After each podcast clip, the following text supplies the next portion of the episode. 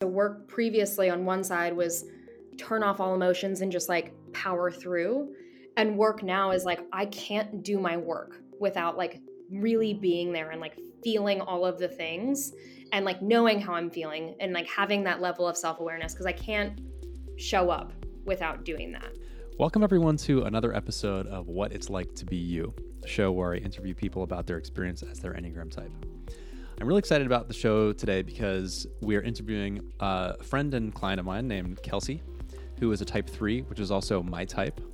It's always really fun to get to talk to threes who've cultivated a level of self awareness where we can really dig into the inner world. Um, it's very personally fun for me, and also it's really interesting to me how, as a coach, most of the clients that I coach are threes for a lot of reasons. I coach a lot of people in the startup world, like founders and investors and threes typically self select into those roles more than other types. Also, there's a sense that threes are oriented to self development naturally, and because of that, they're the most likely type to seek out a coach. So I find myself taking more meetings with threes than any other type. Type three, the achiever, is, or I like to call it the value seeker. The passion of a three is vanity. And it's really just we use the word vanity in all kinds of different ways these days, but what it's pointing to is a kind of suffering in the heart where it feels like I have to become extraordinary or be absolutely outstanding at something in order to justify my existence. Otherwise, I'm doomed to the oblivion of worthlessness. The basic desire is to be valuable and to be a person worthy of admiration. This is a really great introduction to the three, this conversation. I think Kelsey is really inspiring, and the company she is building, even itself, has a three ish quality. And her journey is really beautiful from the point of view of three. Basically, you're gonna we're gonna get into this in the actual conversation, but early in her career, wanting to find a place of work that was like her ticket to success, and then having a really bad experience and then kind of having a moment of deep inner reconciliation where she had to ask herself what she really wanted, which is, in a sense, like the thing that's most important for all threes. And every three, if they're lucky, has has a kind of reconciliation like this.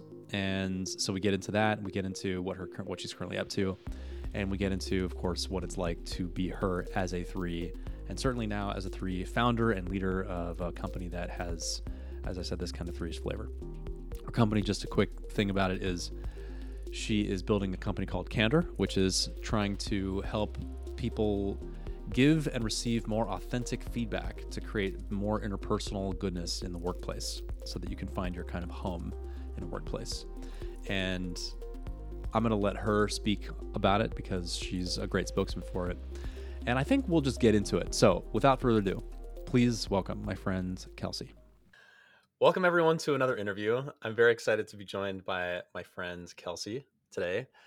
Kelsey is the founder of a new company, a new startup called Candor, which we're going to get into in a little bit. She's also currently living in Lisbon and is a, generally speaking, a world traveler. And she also leads with Enneagram Type 3, Self Preservation 3, so, hi, Kelsey. Thank you for doing this. Hey, Josh. Thanks for having me. So, my favorite question to start is what's it like to be introduced? Um, it's always a little bit weird hearing someone reflect back what they perceive of you.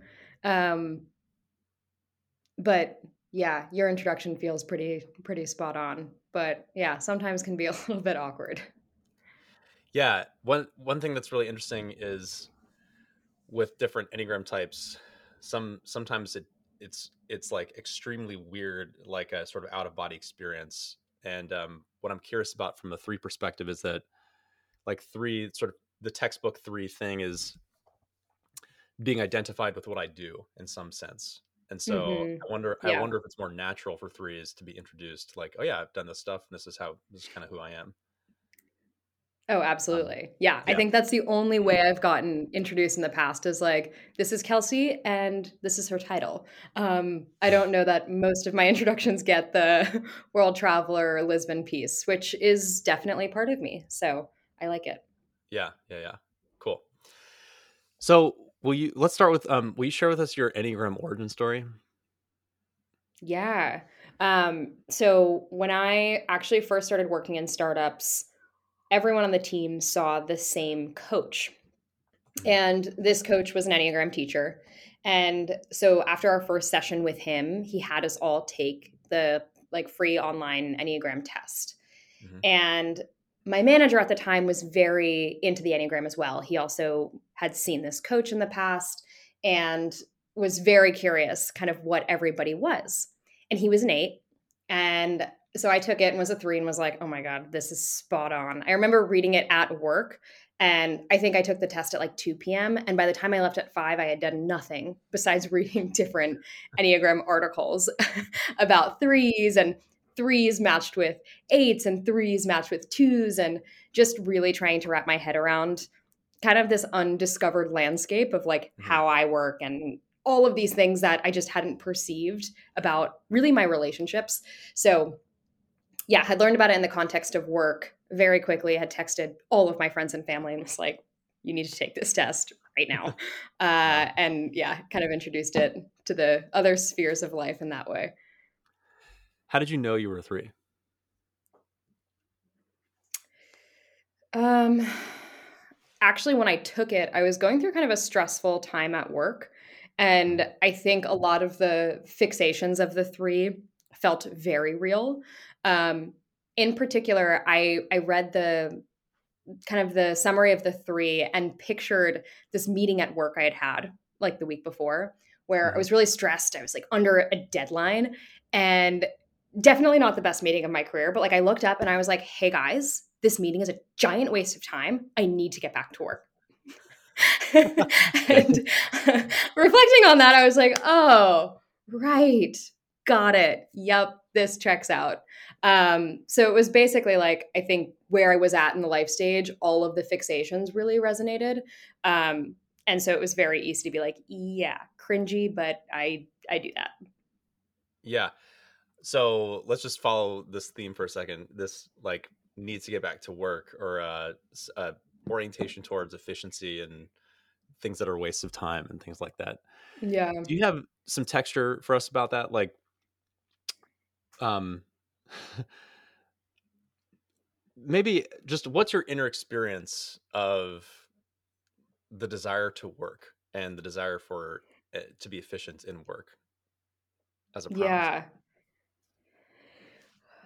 yeah. Um it almost feels like it's like my my desired mode is to be working and mm-hmm. if I could, like my desired speed, like what I feel great at, what I feel like I'm just like sprinting in, it's working. Um, and it's always felt like that, even from when I was very young. I just like, I love checking things off a list. I love like finishing homework assignment, or I love finishing a thing on my to-do list now at work and just like being done and moving on and feeling accomplished. Mm-hmm. So I it, it, doesn't really matter if it's work stuff. Um, I also get kind of like this fixation or just like need to check it off when it comes to like exercising or even meditating sometimes, mm-hmm. unfortunately. Mm-hmm. Um, but it's like uh yeah, it does it does feel a little bit obsessive sometimes in the unhealthy states. And like in a healthier state, it's just like wow, I can like get so much done. Uh, this is so cool. Mm-hmm. Uh, but but yeah, it, in, in a lot of cases, I think it also can kind of take me away from things that are uncomfortable in life um, and actually just like transport me into this mode that's very comfortable and productive and efficient and like I love it. And so sometimes if I'm, you know, feeling a lot of emotions or like just going through a hard time, diving into work can kind of be a safe haven too. Yeah, that makes that makes a lot of sense, and also as a three, I'm relating. But yeah, I think one of the things that I just want to unpack here, particularly, you know, if you're not a three or even maybe not an assertive type, then it it's sort of like it can be confusing or uh, like why are threes doing all this work? Like what's what are they sort of getting out of it? Why aren't they resting? you know, and yeah. um, what I'm hearing from you is it's almost like a way of self regulating. It's like if yes. if I'm working that's what that's what actually makes me feel good. Whereas some types yeah. they get really excited about their leisure time or it's like when they can finish work it's like oh thank god i can unplug for the day it's almost like the reverse for it's you. the reverse yeah. yeah like i feel like i have to like the things outside of work are like okay like i'm gonna get up and i'm gonna do my silly little walk to the silly little gym and like do my workout for my silly little mental health. But then i get to like go back to my desk and like power through all the shit i get to do today. Like just like yes. Um so it's it is definitely reversed. I i think uh especially when i love my work i think that always it hasn't always been the case. There's been times where work can feel very mundane or repetitive but um particularly in starting a company where every day is really different and challenging and kind of like different problems that i can context switch into uh that is my totally my jam. This um loving your work versus not loving your work thing i think that's a really interesting theme too and especially in the context of three. I'm curious how you relate to this like one thing that i've certainly experienced as a three and i think a lot of threes experience is finding themselves in uh, situations where work is required of them to perform well but it's not yeah. something that's really their passion but doing it anyway or what's it, what's what's it like and can you contrast doing work that you don't love versus work that you do love and what is there a that yeah paint that landscape for us yeah um i think it's so easy to look around and say this is what people want me to be or want me to do mm-hmm. and knowing that i'm can be good at it just like start running in a path that I don't feel particularly connected to, but I look around and I'm like, all right, well, like, this is what my friends think I am, or this is what my parents want me to be. And so I'm just gonna like go do that thing and like be that thing for them. Cause that that also is like a weird kind of like it makes makes maybe like in a sense could feel like success is like being what the people around you want you to be. Like that can mm. feel like success. And so it's really easy to get caught in that trap. And I definitely have been in roles where that was the case, where living in San Francisco, for example, everyone's like, oh, you know, you have to join a rocket ship and you have to be early at the rocket ship and equity and all of these things. You're going to learn so much about the zero to 10,000 or whatever it is. Um, and that's that's the dream. Like that's the dream of being mm-hmm. in San Francisco and being in Silicon Valley. So I was like, yeah, that's definitely my dream. Uh, and so I joined a rocket ship uh, as like employee eight and to give you a sense, like I didn't know what the product did until like week three on the job. And like honestly, I didn't care. It's wow. like, yeah, yeah, like sad, sad, sick, uh, awful. But I was just like, this is my this is my ticket. Like this is where I'm gonna learn. This is where I'm gonna like grow into this kind of like success story that everyone talks about. Like this is the reason mm. why I work in startups. And on that journey, I was at that company for just over a year. And it was it was really tough because on one hand, I had this like picture of what everyone thought, you know, was being successful in Silicon Valley, which is like join an early stage startup, have a ton of impact, own a lot of different domains within the company, you know, scale your teams, blah blah blah. And on the other hand, like I didn't really fit with the culture. Um, I didn't really enjoy working with my teammates. I had no care at all for what the product did or was or the space that we were in or the problem that we were solving. Mm-hmm. And so on one side, like alignment and all the things that I thought I should be aligned on was there. And on the other side, it was like all of the things that I didn't perceive to be important were just so, so mismatched. Um, so yeah, that was definitely that was a probably like non-aligned experience of being a three of just kind of chasing what everyone told me i should be chasing yeah I, was actually just in the moment there really struck by your use of the word the dream like that's that's the dream yeah. almost like this yeah um this this thing that exists in the sky like that we look up to it's like this is the the yes. capital t capital d the dream and right. how right. did you like where did that come from and what's in other words, I'm wondering where you got the idea that that was the dream. Yeah, I mean, I think it started as a child, right? Like mm-hmm. parents being like, "Hey, you're going to go get a good job and you're going to make a lot of money and mm-hmm. maybe one day you'll land in Forbes." Right? that was like from kind of a younger age, like mm-hmm. parents being like, hey, go get yourself a good job, make something of yourself. Mm-hmm. And then I think after moving out to San Francisco, I joined a company that didn't have any product market fit, but I loved it. Like I drank all the Kool Aid that they served at this company, uh, and the, the, product didn't work. Like it was very much like not the dream. And. I remember going to like uh, Dolores Park and hanging out with other people in tech. And I was so high. I was like, I just like, I love the team. Like, we're building something that matters. And they're like, yeah, but like, are you guys making money? like, uh-huh. are you raising more? Are you raising more VC funds? And I was like, well, no. Like, we're still like trying to figure all that stuff out. But like, it's so fun. And I think, like, kind of comparing to my peers who were also on like, you know, rocket ship trajectories, they're kind of like, oh, Kelsey, like, how cute like i'm happy you're happy mm. but like you're not actually going to make any money that way. You actually like are wasting your time and your talent mm. by going to a company that isn't doing as well as you know the 27 other million companies in sf that are exploding right now. So like kind of like what are you doing? And i was like oh god yeah you're right like what am i doing? Being happy? What? No i need to go join a rocket ship. Um so uh-huh. yeah. That's a really really interesting contrast that you just painted too. So this first company, just to like get the landscape, first company something you loved, but it wasn't going to be successful. You sort of understood right. that or kind of could tell early on in some way. Yeah. And then, yeah. so is what happened was you you chose to leave and then go somewhere else. Yeah. So the the company at the time was was not doing super well.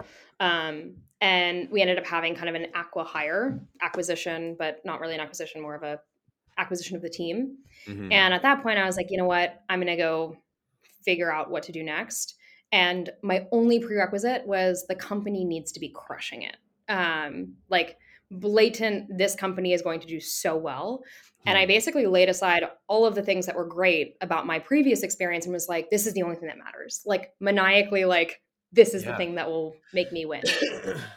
uh-huh. it's funny. I'm um I feel like it's sort of charming the way you're describing this. Um, but I can also I can feel the intensity of that narrowness and yeah, totally. The, yeah, like it's almost like it's funny the way you're telling it in retrospect, but the the experience of like having been at a place that you're like, okay, wait, this was not not not a ticket to use your word yeah like it wasn't a good right. ticket and so something like finding a good ticket or like a ta- you know superhuman yourself exactly. to a rocket ship um, exactly. became the thing yeah so so then after so you worked there for a year and you realized and you didn't like it yeah True? It was it was awful. Um, yeah. yeah it was definitely like a low part like low point in my life i would say mm, um, mm-hmm. because work has been this safe haven. And even if the business wasn't doing well or i was taking a class i didn't like in college or you know something wasn't aligned i always like enjoyed doing things. Like i loved mm-hmm. getting up getting out of bed and like conquering my day. And this working at this company was the first time in my life where i just like I didn't want to do anything. Like I wanted to like lay in bed all day, which for a three is like a really weird feeling. Yeah. Um, and yeah, it just like I didn't feel useful anymore. I didn't mm-hmm. feel like valued at the company at all. Um, and I didn't feel like even when I was doing well, it meant anything. Um, where that's like that's very different because like I could derive joy of just like I could have a to-do list which is like water plants. like I check it off and I'm like, yes, damn it. Um, and so to like be growing a company to like millions and millions and dollars of revenue and like not feel value from that was a mm-hmm. really weird experience that I wasn't, I guess, expecting. Mm-hmm. yeah. So, so then what happened? What's this? What's the rest of the story? Yeah. Well, um, basically got to a point where I was physically getting really sick. Um, so I was getting like migraines uh, every single day wow. and so nauseous that like I couldn't get out of bed. And I was like, all right, this is weird. Uh, like this is just not going to fly. And so, yeah, basically like did a year was like, I, I can't do this anymore. Um, and decided to leave. Had no plan, no, Mhm. and like no idea what I was going to do next. I had no idea if like leaving made me unmarketable as a candidate. I had no idea what type of company would even excite me. I looked at JDs for like two months straight and they all seemed awful. I was like, I'm just not excited about any of these jobs. Um, so for a while, I was just kind of exploring, decompressing, taking walks on the beach, um, and just like really trying to figure out who I wanted to be. Um, because clearly I had like done the dream and that that wasn't me. And so like kind of it was like what what is what is me? Um Hmm. so I had always had this like kind of itch in the back of my head of like I really want to start something. And I had started things on a smaller scale. I had started organizations in college. I had Yeah. um, worked with a classmate of mine who started a company and worked on that company for a couple of years in school. And so, like, I loved kind of the entrepreneurial journey, uh, but at the time, I was very scared of like, well, what do I start? Like, what can I bring to the world that doesn't exist yet? And like, am I actually going to be good enough to do that? Like, will anyone care what I'm doing? Mhm. So it was maybe four months of of just like kind of that type of headspace and i consulted for a bit just to kind of like make money and not put pressure on the process Mhm. um, and like six months after i left kind of was like all right i'm ready to work full time on what is now candor Mhm. and um, yeah kind of like started the the founding process there Yeah, yeah. Is gosh, there's so many directions to go from this. Um, one thing that I wanted to point out about your story, and even the way that you were framing it, is like you tried something and you realized that it wasn't you, and so then this question, "What is me?" That's in a sense such a fundamental three question, and um, what was the process like? Like, how did you how did you know what what how do you know what is and isn't you? Yeah, I think I was so deep into what is not me, and this felt like mentally really taxing, like not wanting to get out of bed in the morning, but also like physically really taxing. I, you know, got actually like sick from it and um yeah, and then and then Mhm. yeah. So I I think I was so far deep into the zone of like, all right, this is not working. Um that basically as I started decompressing, there were small things that I was bringing into my routine like I actually took oil painting in college and loved it. I Mm. don't consider myself creative at all. Um, but for some reason, oil painting just like was really cool to me, and I just like really enjoyed the time. So when I when I left my job, I was like, you know what?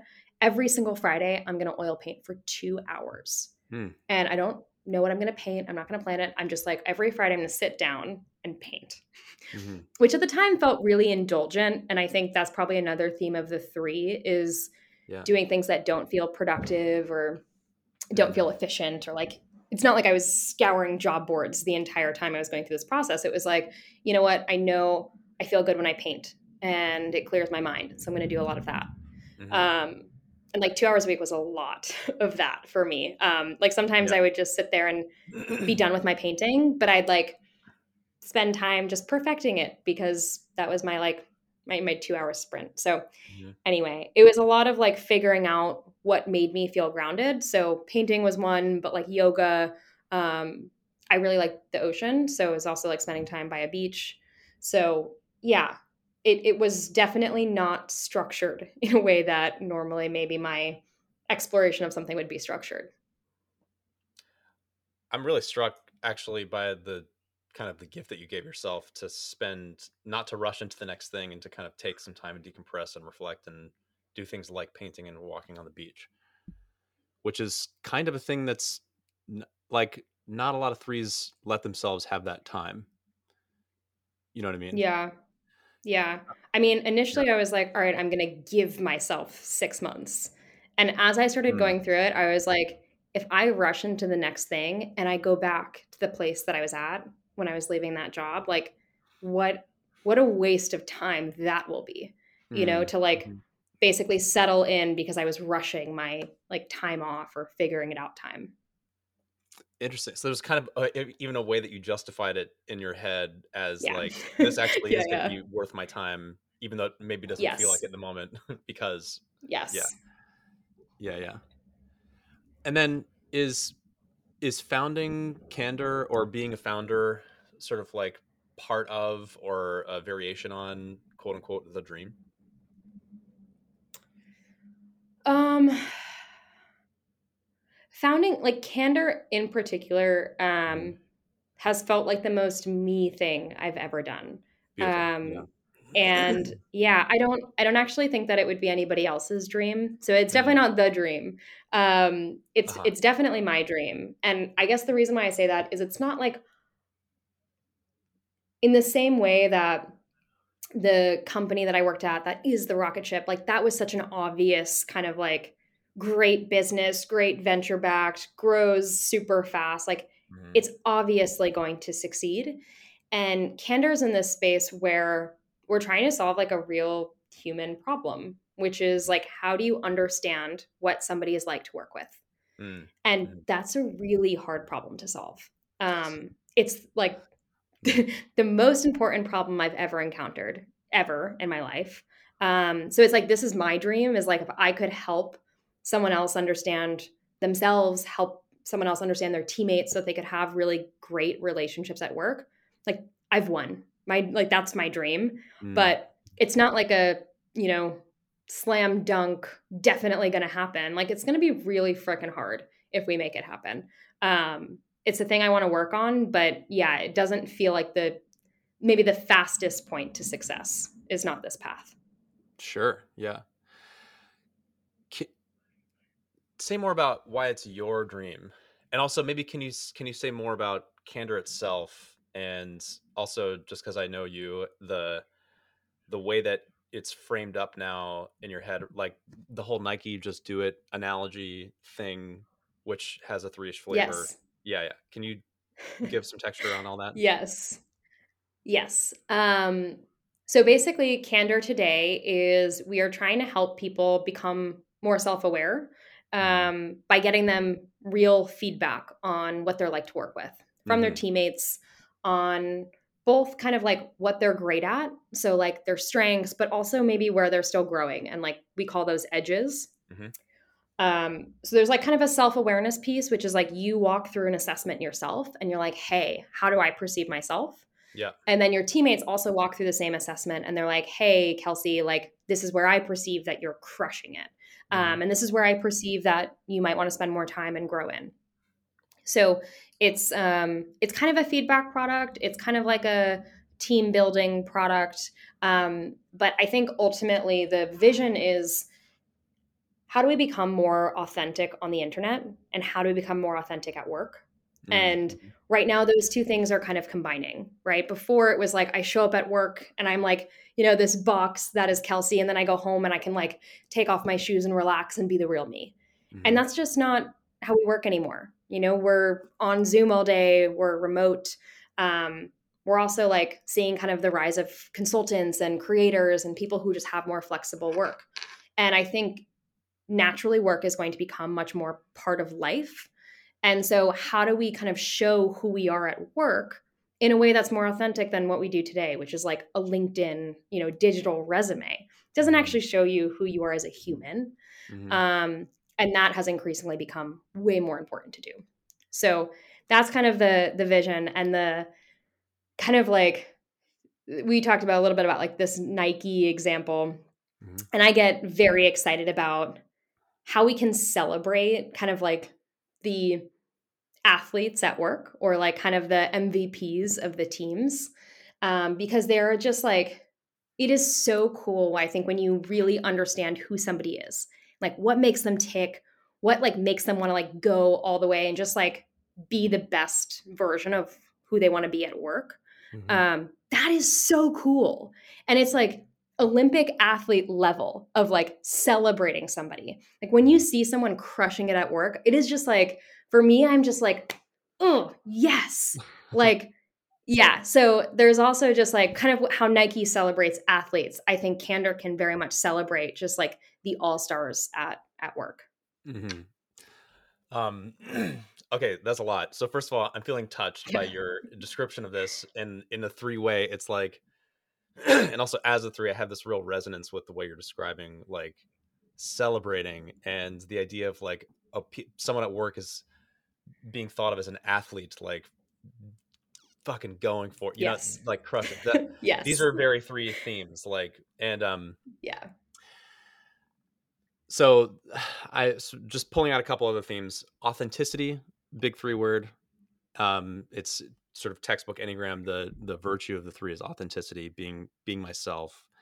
And I love the way that you're framing how just the general structure of work and life as we move to a remote work environment and also just generally into the future there's a way of the work life separation is blurring and mm-hmm. there's a mm-hmm. sense of bringing more of ourselves and how do we really know who we are and and be that at work so that's a whole yeah. thing and i think also i just want to point out like i could f- the a word like inspiration comes the sense of like feeling inspired um feeling maybe in like a state of flow or or um fulfilling and r- surfing on like my potential yes.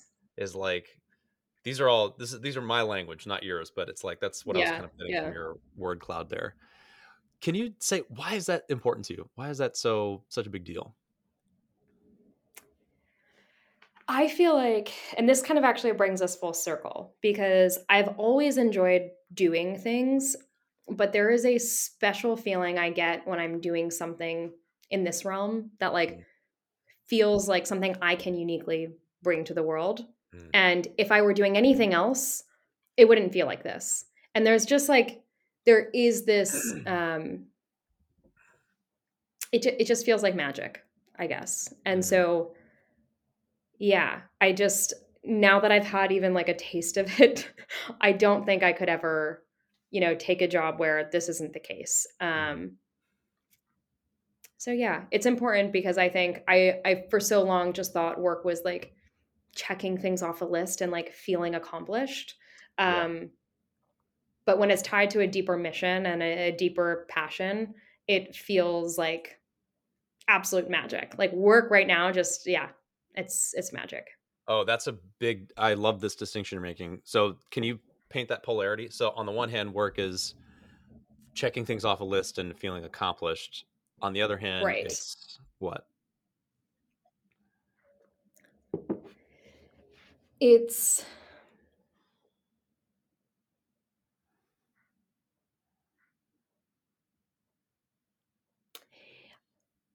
it's like it's contributing the thing to the world that only I can contribute.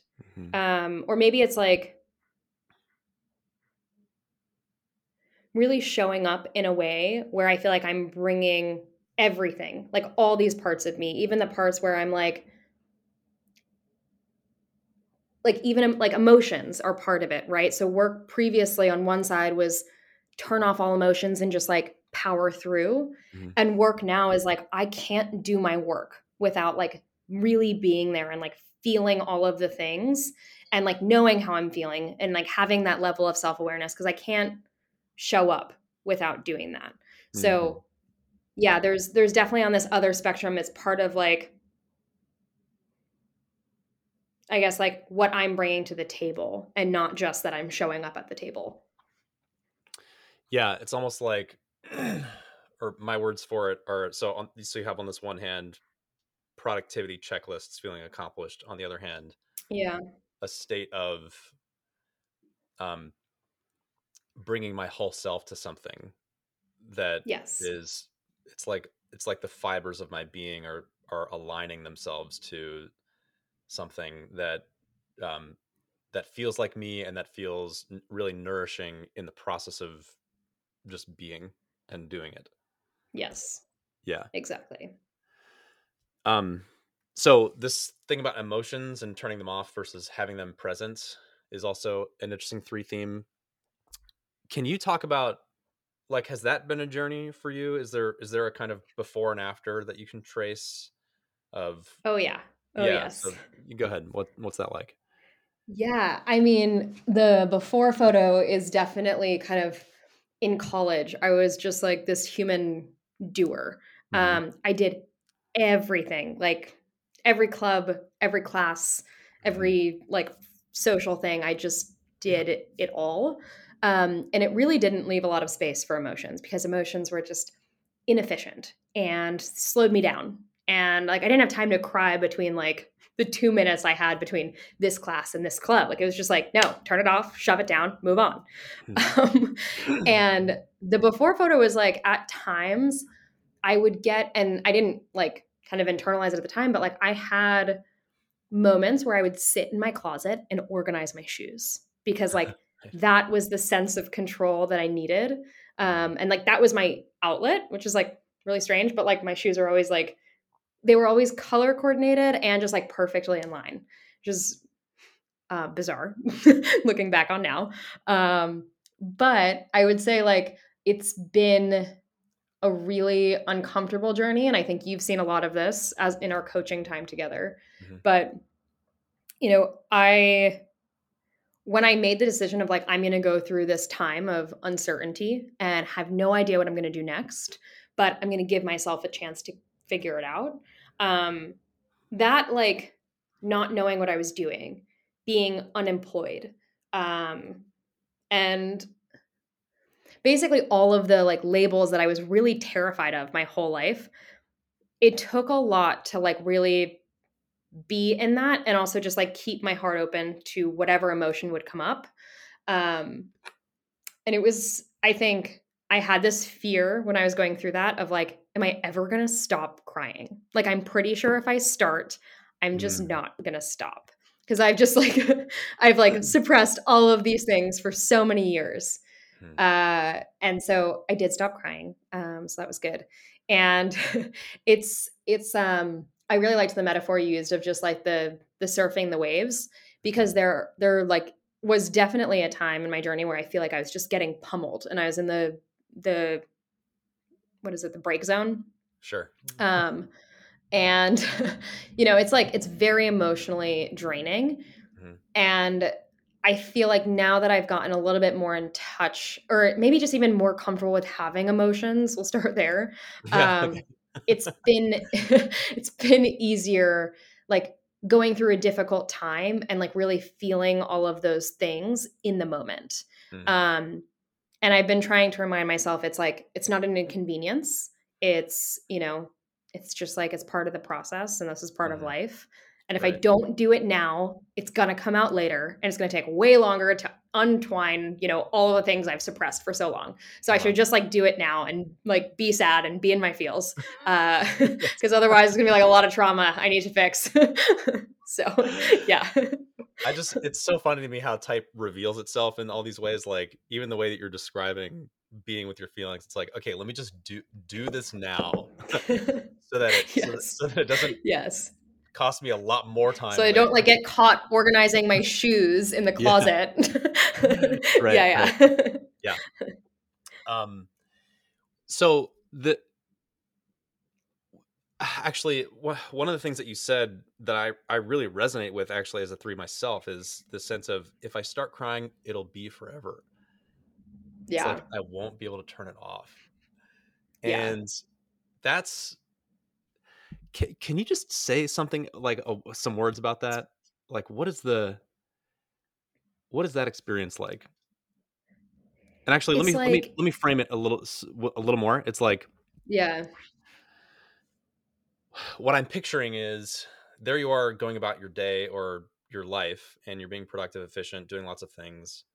And Yeah. feelings are coming up in some kind of way and it's and you're aware of it and you're and it's almost like you're aware that you could sort of dip into it, but if you did, there would be something that like I don't want to put words in your mouth. So what's Yeah, it's like a Yeah. trade-off.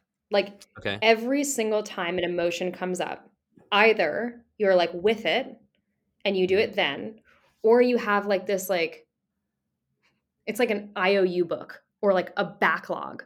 It's like and this is like a shitty startup comparison, mm. but Okay. it's like either you ship one new product thing a week or you put it in the backlog.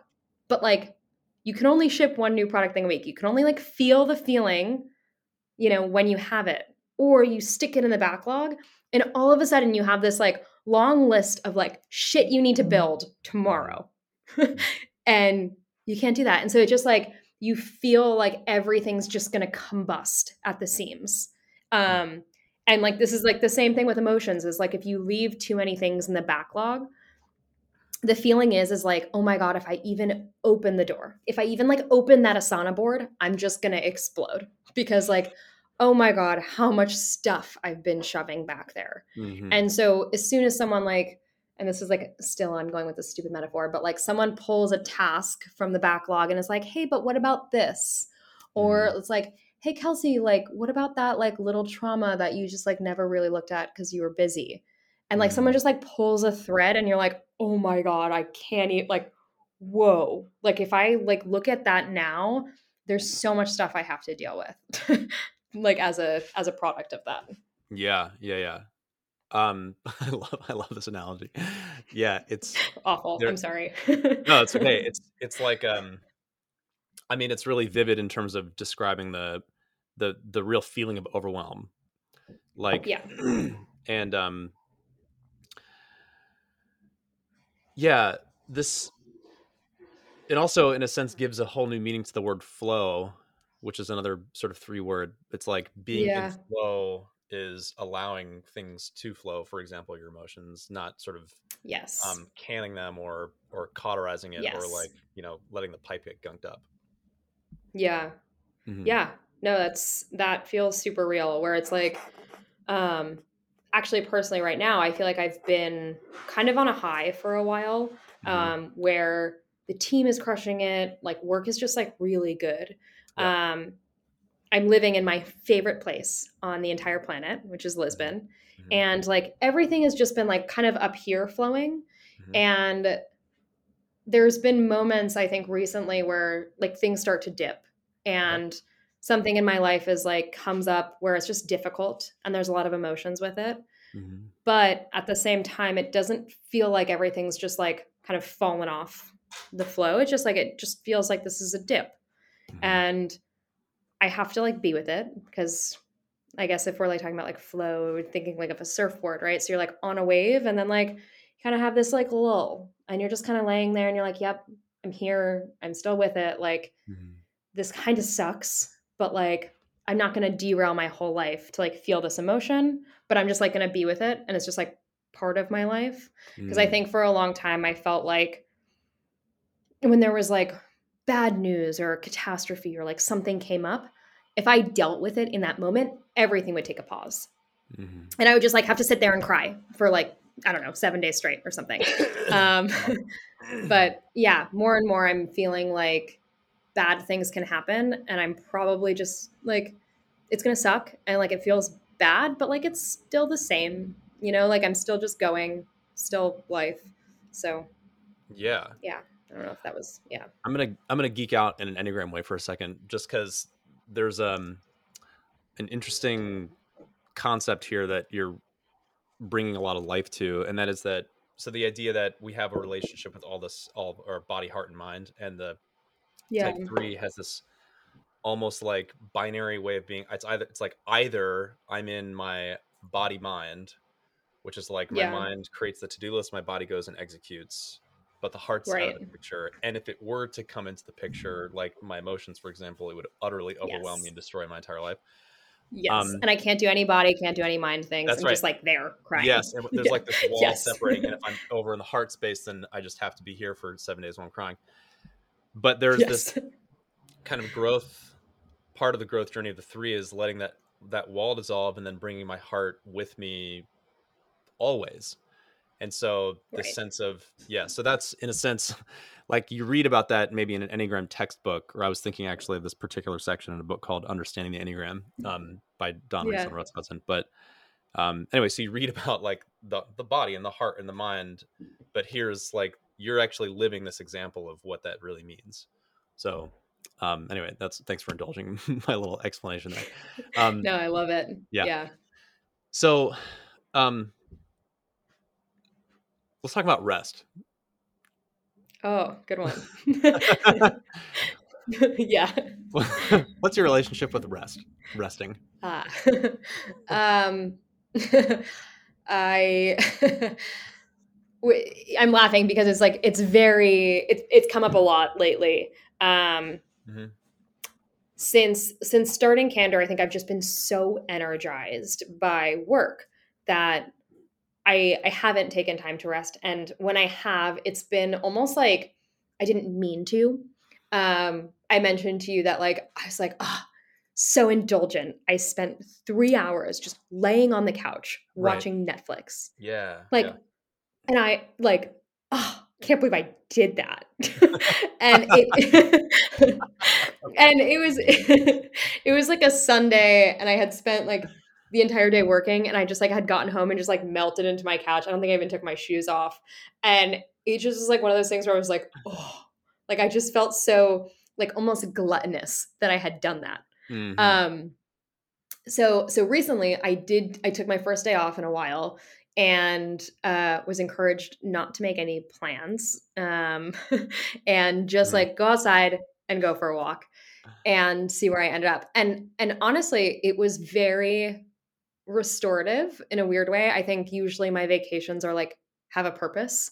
Um, so like I'm either going to like go see a thing or like go see a friend or like do something.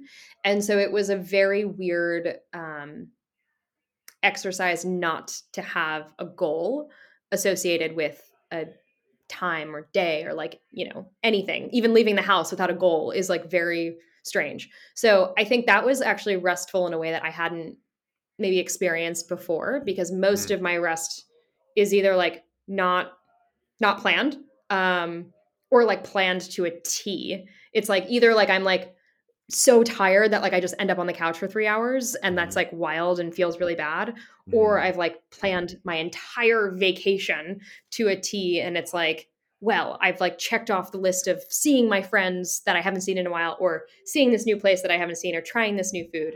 And so yeah, recently I've been trying to stay out of those two buckets and be actually uh restorative with the time. Right. So have you discovered or are you discovering now what kinds of like what is restorative for you and what does it mean to be restored? I do think a lot of it is like my mental state. So, um, actually, like meditation is very restorative. It's not mm and, and maybe it's like a, maybe it is considered rest but like every single day I, tr- I try to meditate at least for 10 minutes mm-hmm. and that part of my day i actually like it's it's it's not being not stressed is maybe the thing i'm kind of struggling with because it's not like relaxing it's mm-hmm. it's like i need to do this thing to give my brain space to show up the way that i want to show up when i'm you know at work or at home or mm-hmm. whatever um and I think of like my day off walking around my neighborhood with no plan very similarly, where it's like I needed to give my brain a rest um, so that it could basically like perform better when I needed it to. Mm-hmm. Um, so yeah, for me, it's it's a lot of like the mental space of how can I like disconnect, be a little bit more present, and just like get a little bit more grounded. Um, and it, it doesn't take long to do that, so it doesn't feel like I need to like go sleep or go on a vacation. It's just like, how do I get back to a place where my mind is in the right spot? Mm-hmm, mm-hmm. And so, how do you how do you summon the discipline in yourself to stay consistent with a meditation practice or something like that? Um, if I'm not being disciplined, then I make it like forced uh forced fun uh where it's like okay uh i've been really bad with meditation and so I actually I now like put it into my schedule. So every mm-hmm. I go exercise and that's been part of my routine now for a few years. And so mm-hmm. I kind of layer in meditation with something that I know I'm going to be doing every day, mm-hmm. um, because I am a routine person. So it mm-hmm. kind of comes natural, more naturally that way than like, oh, I'm just going to fit it in when I have time, because that does not work for me. Yeah, yeah. Um, it's I, I want to. I'm trying to hone in on one particular thing that's I think is really interesting for the three. Is there's a way that each enneagram type resists doing something like meditation. It's like there's some kind of yeah. There's some kind of inner excuse that pops up that has a flavor for each enneagram type. Oh yeah. Yeah. So do you I'm know what too I'm talking busy. about? I don't Yeah, yeah. actually need to do this today. It's a waste of time. Yeah, no. Yes, Mhm. I've told myself all those things. Yeah, yeah. Okay. Yeah. Um cool. I'm thinking about you as a founder and just I want to kind of explore a little bit of that sandbox and in the context of being a three, like for example, raising money from investors and the the aspect of three that is aware of how I'm coming across to people, the sort of the, the presentationalism, which is maybe yeah. actually i'm using that word neutrally it's almost like there's this way this is my experience and i'm curious if you relate to it as a three is like the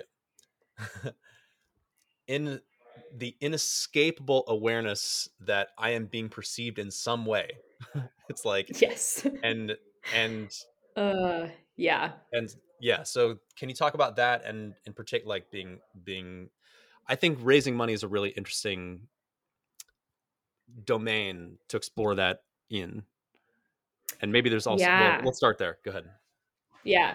I mean, raising money was probably the most difficult thing I have had to do uh, since starting a company. And, and not because like it's it was hard in a traditional sense like it, it didn't take that long it didn't you know i wasn't i was able to do it which is kind of the metric for success Mhm. um, but mentally i was in such a bad place fundraising Mm. uh, because it is like when you're raising at the stage that Candor's at which is quite early when Mhm. someone gives you money it's not because they think that what you've built is like incredible amazing like they love exactly what you've done to date it's like okay kelsey seems like she might be kind of smart and maybe she likes this industry and we think the market is cool and so we're just like going to take a bet on that like kelsey can figure it out Mhm. and so, because of the fact that it was so early when I was first fundraising, I didn't have a team. And so, any failure felt so personal. You're It was like, they don't like me. They Mhm. don't like this thing that, like, I love. That, like, like I said, like, feels very me. Also, Yeah. like, this is like the problem I've decided to dedicate my life to. Yeah.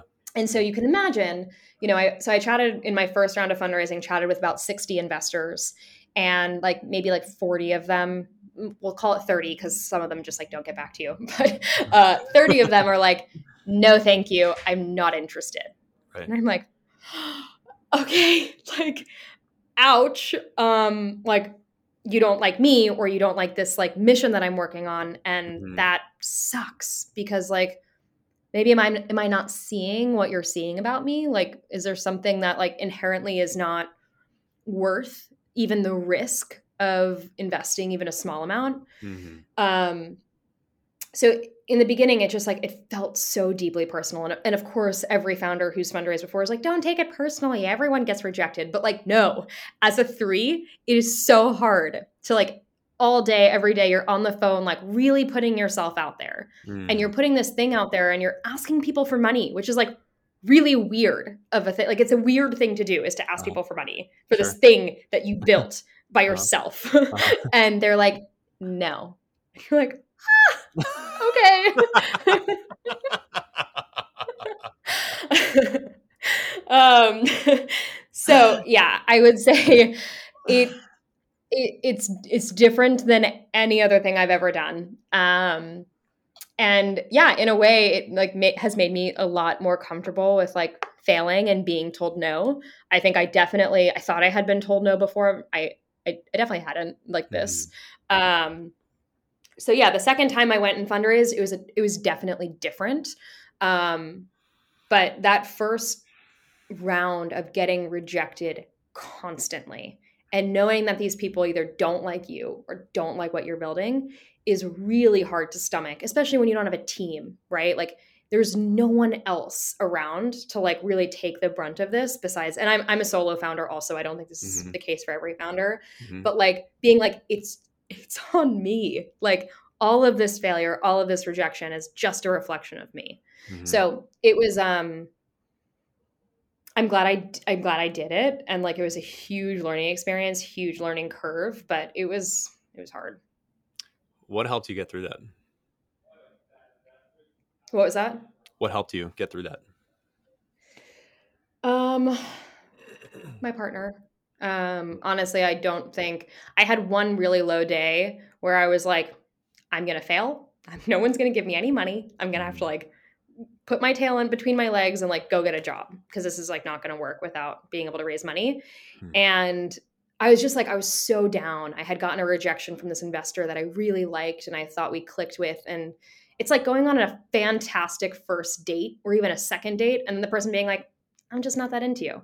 Mhm. And so I got one of those emails and I woke up and I was like, I'm not getting out of bed this morning. Just like, I'm not into it. I'm tired. I'm no, I'm like, I'm so sad. He's like, get up. You can like go cry on the treadmill, but like, we're going to go to the gym. We're going to like get you moving. And honestly, like, that was all I needed is like, I just needed a little kick in the butt. And not having a co founder, I think I could have very much just like wallowed for a while Mhm. and um yeah i'm very very grateful for him just kind of like pushing me when i knew i needed to be pushed Mhm. so that was that was a big piece of it um and then yeah i think just being persistent like a lot of fundraising is just talking to enough people um it's like sales so in a, in a way it is a little bit of numbers game and a lot of it is numbers game because you're still trying to figure out your story and what resonates and like figuring out your pitch and so, literally, the day after that happened, I got on a call and someone was like, Hey, we'd like to give you a term sheet. I was like, Right. Okay. got it. And so it was just, it, it was like, it's so easy to get wrapped up in all of the rejections and the negatives. Um, but I do think having someone who is like willing to give me a little push and be like, do not go into your dark place you Mhm. are fine. Like you're going to keep pushing through this.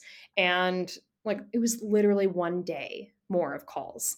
Um, and then we got our term sheet. And of course, when someone gives you a term sheet, then everyone else is like, oh my God, we'd love to give you money. I'm like, of course you would. Great. so, yeah. Yeah. And what one thing that struck me about that moment with your partner was that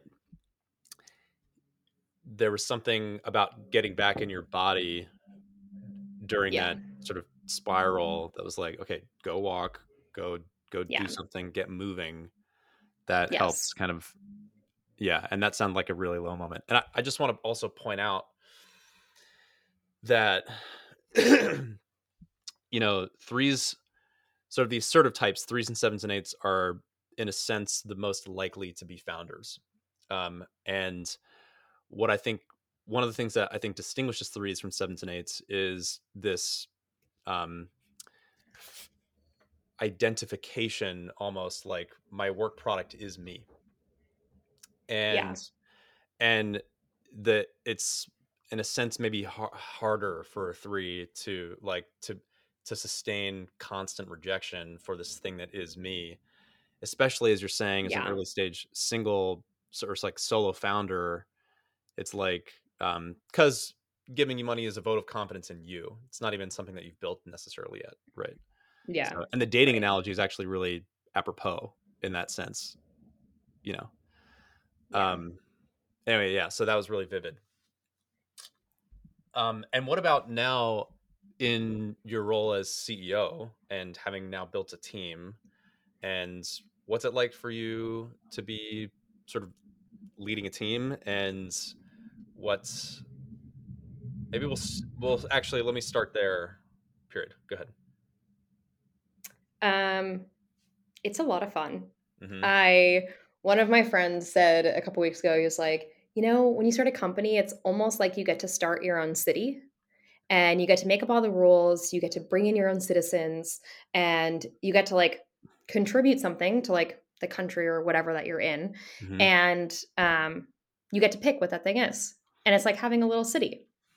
And so I, I really like that analogy, and it very much does feel like that. And there are really hard parts of of being a leader too. Um, you know, having to to lay someone off, which I, you know, I had to do that. And Mhm. there are really cool parts of it, which is like I hired someone totally out of my league and they're crushing it and like moving us like 10 times faster than I'd be able to do on my own. Mm-hmm. And so, yeah, I think a lot of it is about kind of the team that I've been able to bring on has just like, it's just been so cool to watch mm-hmm. everyone be kind of just in the same boat that I've been in alone for so long to like have three other people in that boat with me is really cool. And then for them to also be excellent at their roles and like for me to just like stand back and appreciate how hard it was to do their roles at like 20% and have them do it at like 150% is just like oh it's just it's really cool. Um so yeah leading honestly has felt natural at this stage. I imagine when it gets bigger i'll have bigger problems. Um but as like a very small city of i think we're like six people now um, it's been really awesome. Hmm. Yeah. And can you share a little bit too about, particularly given what candor is, the yeah the, the, feedback nature that is the content, the guts of, of what candor is, how that plays in your company culture and the kinds of feedback that you are getting or giving, and just how, what is feedback like in candor? Yeah, I mean, we have a really cool culture internally where mm-hmm. everyone that signed on to be at this stage like cares about the product. And i think the same way that i have candor kind of like as a part of my makeup they also are, are very similarly like direct but also like super kind. Mm-hmm. um and it's cool. Like it comes out in in various ways. Like our, our culture generally is very direct. Um so i our designer, uh, he's amazing, super direct guy. And mm-hmm. one of our first few weeks working together, he looked at me and was like, Are you going to hire a product manager? And I was like, Oh, no, I wasn't planning on it. Like, that's me. I'm product manager. And he was like, We need to hire a product manager. You're not doing this well. and I was like, ah, You know, like, thank you for telling me this. Like, this is so cool. Like, I I had this fear, I think, that nobody would say anything because all of a sudden you're like they're you know big bad boss and like nobody's going to tell the boss something that they don't want to hear. Mm-hmm. and i think different than that our culture from the very beginning has been like like hey kelsey like this is not going well or you're not doing this well or hey this is what i'm seeing i'm not liking it. And so it is a very open culture. Actually like 90% of our conversations in slack are in public channels. Um, we have like an explicit rule of like we don't do DMs unless it's like really private. Mm-hmm. Um, hmm. so that's been like one piece. And yeah, I think the other piece of we are like very into like retros on how things are going. And we're very honest about what's going well and what's not. And I think like being open in the entire sense of the team is something I haven't experienced before.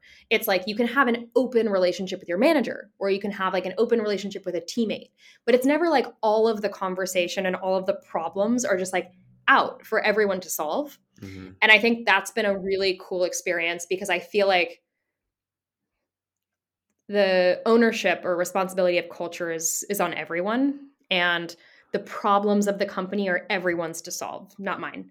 Mm-hmm. Um, so it's been, I think, cool in that way because I feel very supported by that type of culture. Beautiful. Yeah. Um, it's almost like an organizational embodiment of authenticity itself. This, this sort of the virtue of the three. There's a way that, yeah, and actually, I'm going to bring this up because I'm curious how this works for you. Like the vulnerability that you've shared with your team at this stage, I think is really inspiring. And the like the retro that you that you wrote about the person that you had to let go and what that was like for you. And can you share a little bit about what that process was like and, and the response it got from the team and, and how you feel like it's um, impacted the culture so far at Candor? Yeah. So so in the very early days of Candor, um, I was hiring, um, made a hire about a month and a half in, was like, not sure if this is going to work out. We did kind of like a very open feedback process mm-hmm. and then ultimately didn't work out. Mm-hmm. Around the same time that it wasn't working out, I brought on like three new, two new teammates. One of them was already on the team. And it was a little bit awkward because everyone was like, what happened? You know, mm-hmm. like, this person was on the team and now they're not like Yeah. is my job at stake like Yeah. what do i need to know like what do i need to not do because clearly like you know kelsey's easy to not not make happy or something Mhm. and um there was definitely like a discomfort that i was sensing and i chatted with everyone individually and then i was like you know what i feel like i can kind of like i can talk all i want but i want to put something in writing where it's like hey here are the things that i messed up. Here's what went wrong and here's what i'm going to do to not make the same mistake. And i told the team about it in like our sprint planning meeting and was like hey guys i did a retro just for myself. Um, i'm happy to share it with whoever wants it.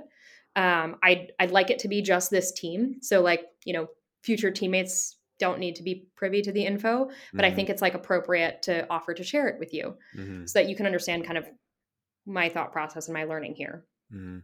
and so shared it with a couple of teammates and they were all like this was gutsy but like thank you for doing this because one it'll help us hire better as you as we kind of like delegate hiring more and, and we have hiring decisions happening in parallel Right. it'll help us understand kind of your thinking around culture fit and what that means and Mhm. also like it's cool to see you be so honest about like where you fucked up and i was Mhm. like yeah like it definitely wasn't the comfortable thing to do and i you know i hope that i can do it at larger stages of the company but we're kind of at the stage now where i trust everyone to like take information and be an adult and like understand that these things are never easy so it was um definitely like very vulnerable and like a little uncomfortable but i'm happy i did it That's beautiful. Yeah. And I think, I mean, one of the reasons I prompted you with that story is I one my one of my experiences of the high side of three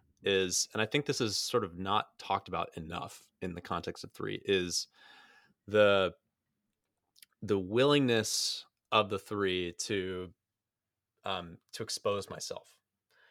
Um sort of uh light dark shadow you know all this all the stuff and even that that language is maybe overused in this space. I just mean like the way that we made the, the mistakes that we've made what we've learned there's a in a Mhm. sense that is a, a, a- an aspect of authenticity that is um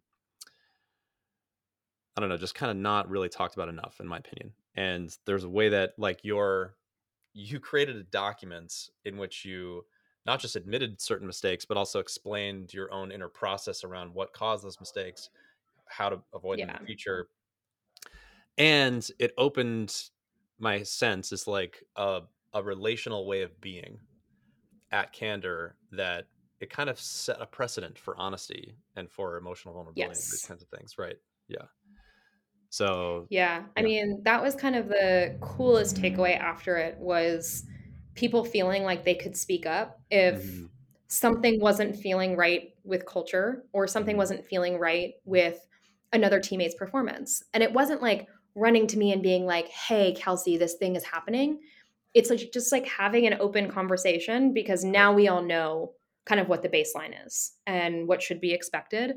And Mhm. so it feels like a cool kind of like accountability precedent too, where it's like now I'm not the only one in my head being like, oh, I learned that thing. I should do it better next time. Mhm. It's like all of my teammates now also recognize that this is the thing that I've learned and that I Yeah. should be held accountable to do better next time. Right.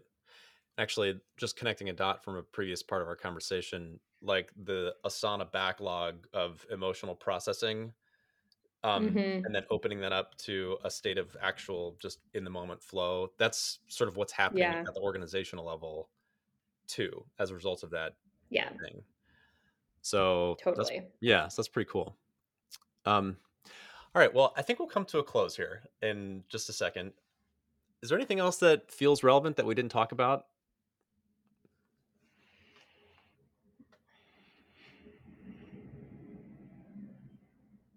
I don't think so. Nothing comes to mind. Okay. Um, what was this like for you? This was fun. I liked it. It's um yeah, I feel like usually I get on calls about myself or about candor and it's very like I know all the answers and uh to the questions and Mhm. this is a different in the in the way that I feel like we were just chatting and I definitely couldn't have prepared if you sent me the questions beforehand. Mm-hmm. Uh, so so yeah, it was cool. Well, thank you for doing this and also thank you for sharing with us and also in a sense demonstrating your um, my experience is a very beautiful capacity for self-reflection. And that's one of the reasons i think i'm doing this show in the first place is to um, have this be a thing that people can learn from. Um, so anyway um, i just um, also one other thing is yeah i really just have a sense of like the light shining from in you around not just candor but also like who you are which is a maybe a three thing as well just like the the inner radiance of the three is really um it's touching me in the moment. So thank you for bringing that. Thank you. You're welcome. Thank you. Thanks for having me. This was fun